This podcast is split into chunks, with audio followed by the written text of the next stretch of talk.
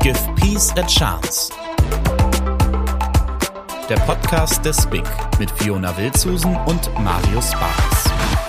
Hallo und herzlich willkommen zur zweiten, ja, wie ihr bereits an der Anzahl der Minuten seht, deutlich kürzeren Folge von Give Peace a Chance, dem Podcast des Bonn International Centers for Conflict Studies zur Friedens- und Konfliktforschung. Äh, mein Name ist Marius Bales, ich bin Wissenschaftler am BIG und äh, mir gegenüber sitzt heute leider nicht meine geschätzte Kollegin Fiona Wilsusen, denn Fiona ist leider seit einigen Wochen schon krank.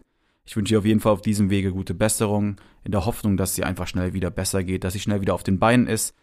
Äh, wir hoffen, dass ihr Verständnis dafür habt, dass es mit der Produktion der zweiten Folge etwas länger dauert. Wir wollten euch hiermit einfach nur kurz ein Update geben, weil wir nun wiederholt einfach schon darauf angesprochen wurden, wann geht es weiter, wann erscheint die nächste Folge des Podcasts. Ich kann so viel sagen, die Folge steht, wir haben wirklich einen sehr, sehr interessanten Konflikt, den wir näher beleuchten werden, über den man einfach viele Jahre intensiv gesprochen hat, der medial in vielerlei Hinsicht zerpflückt, thematisiert wurde, ja, weil er für uns in Deutschland einfach auch ersichtliche Auswirkungen hatte, ähm, Veränderungen mit sich gebracht hat, die einfach an keinem von uns vorbeigegangen sind und ich würde sagen, unsere Gesellschaft auch einfach ein Stück weit gespalten haben. Und zugleich ist dieser Konflikt sehr stark in Vergessenheit geraten und gerade deshalb denken wir, ist es sehr, sehr wichtig, in unserer nächsten Folge darüber zu sprechen. Wir haben dafür wieder zwei wunderbare Gäste gewinnen können. Ich freue mich wirklich sehr auf das Gespräch und ich denke Fiona auch. Und wir hoffen jetzt einfach mal, dass es ihr schnell wieder besser geht und wir die nächste Folge zeitig droppen können. Also ihr einfach nicht mehr allzu lange darauf warten müsst. Auch in diesem Monat habe ich persönlich das Gefühl, dass global einfach wieder extrem viele Entwicklungen aufgetreten sind, die doch ja ein sehr negatives Weltbild zeichnen. Wir beobachten intensive Kämpfe in der Ukraine. Wir haben Spannungen im Westjordanland. Wir sehen ein Ende der Waffenruhe zwischen der Türkei und der kurdischen PKK.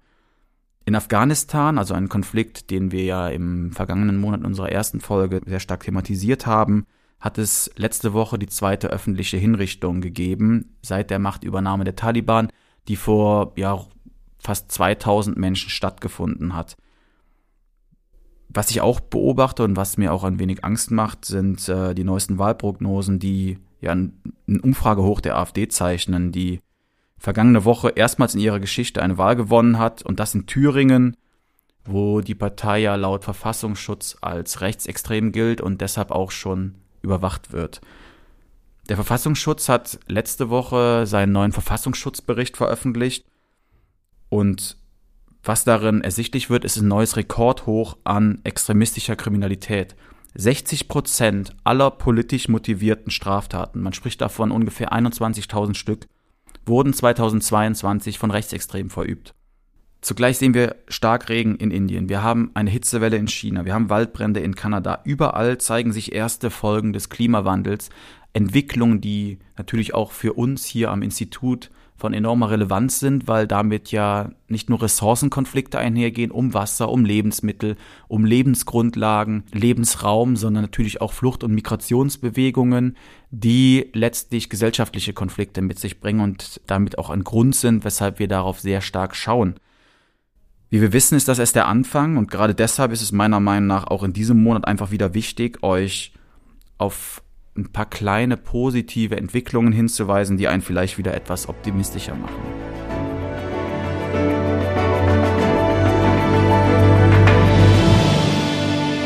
Und hier die Peace News des Monats. Auch in diesem Monat gibt es also wieder ein paar Peace News des Monats von mir.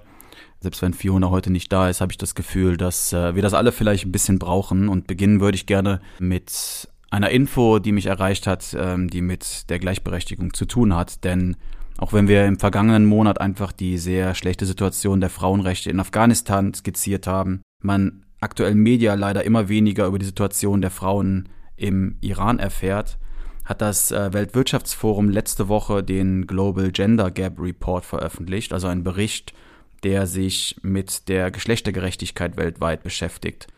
Und äh, was darin deutlich wird, ist, dass der Unterschied zwischen den Geschlechtern auch im Jahre 2022 wieder geringer geworden ist. Ähm, einige Verbesserungen gibt es insbesondere in den Bereichen Bildungsgerechtigkeit und Gesundheit. Und so viel zu den positiven Nachrichten, denn äh, weiterhin gibt es weltweit enormen Verbesserungsbedarf, insbesondere in der wirtschaftlichen Teilhabe und Chancengleichheit zwischen Männern und Frauen, insbesondere aber auch in der politischen Selbstbestimmung von Frauen. Denn betrachtet man die Fortschrittsrate in diesen zwei Bereichen, würde es laut dem Bericht beim aktuellen Tempo noch ungefähr 160 Jahre dauern, bis die Kluft zwischen Männern und Frauen geschlossen ist.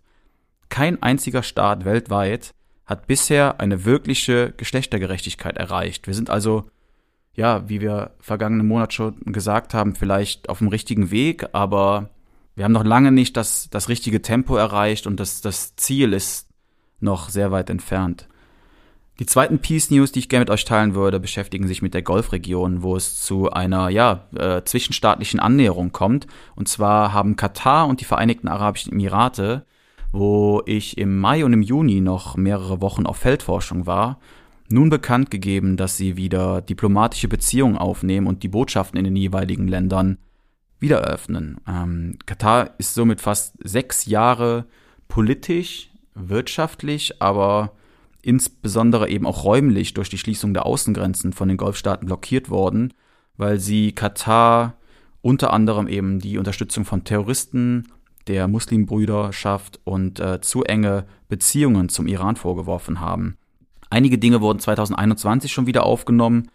Und das ist jetzt einfach ein, ein weiterer Schritt hinsichtlich einer Normalisierung der Beziehungen zu den Golfstaaten. Ähnliches beobachten wir beispielsweise auch zwischen Saudi-Arabien und dem Iran, also zwei ähm, religiös bedingten Erzfeinden. Äh, denn auch dort steht aktuell der Kurs, ehrlich gesagt, weiterhin wieder auf Annäherung und vor allen Dingen auch auf Konfliktreduktion. Denn die Beziehungen zwischen den Staaten wurden 2016 vollständig abgebrochen, nachdem ja die saudische Botschaft im Iran gestürmt wurde, als die Saudis 47 Schiiten hingerichtet haben. Ähm, und die Iraner haben jetzt in diesem Monat ähm, ihre Botschaft wieder eröffnet. Die Saudis wollen bald nachziehen, also auch in der Region bleibt es sehr, sehr spannend. Last but not least gibt es tatsächlich auch im Bereich des Klimaschutzes eine positive Entwicklung, die ich einfach gerne mit euch teilen würde. Denn bei den Vereinten Nationen hat man sich nach 20 Jahren auf ein internationales Meeresschutzabkommen geeinigt, das nun im Juni förmlich angenommen wurde. Organisationen wie Greenpeace bezeichnen das sogenannte Hochseeschutzabkommen als historischen Erfolg, da es erstmals die Voraussetzungen für Schutzgebiete ja außerhalb nationaler Gewässer schafft, um dort die Artenvielfalt der Hochsee zu schützen und dadurch natürlich auch einfach der Klimakrise entgegenzuwirken.